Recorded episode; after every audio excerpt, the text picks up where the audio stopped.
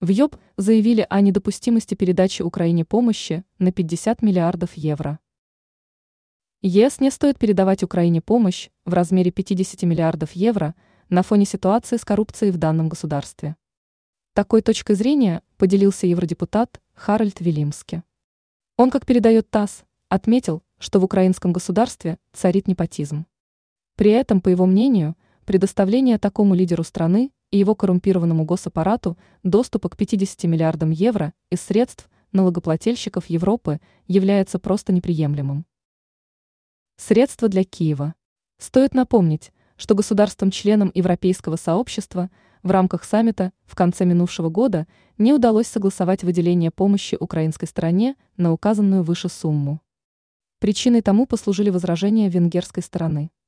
При этом блок – попытается прийти к единому мнению по этому поводу в ходе саммита, который запланирован на начало следующего месяца. Ранее стало известно о том, что Вильнюс выделит украинской стороне военную помощь на 200 миллионов евро.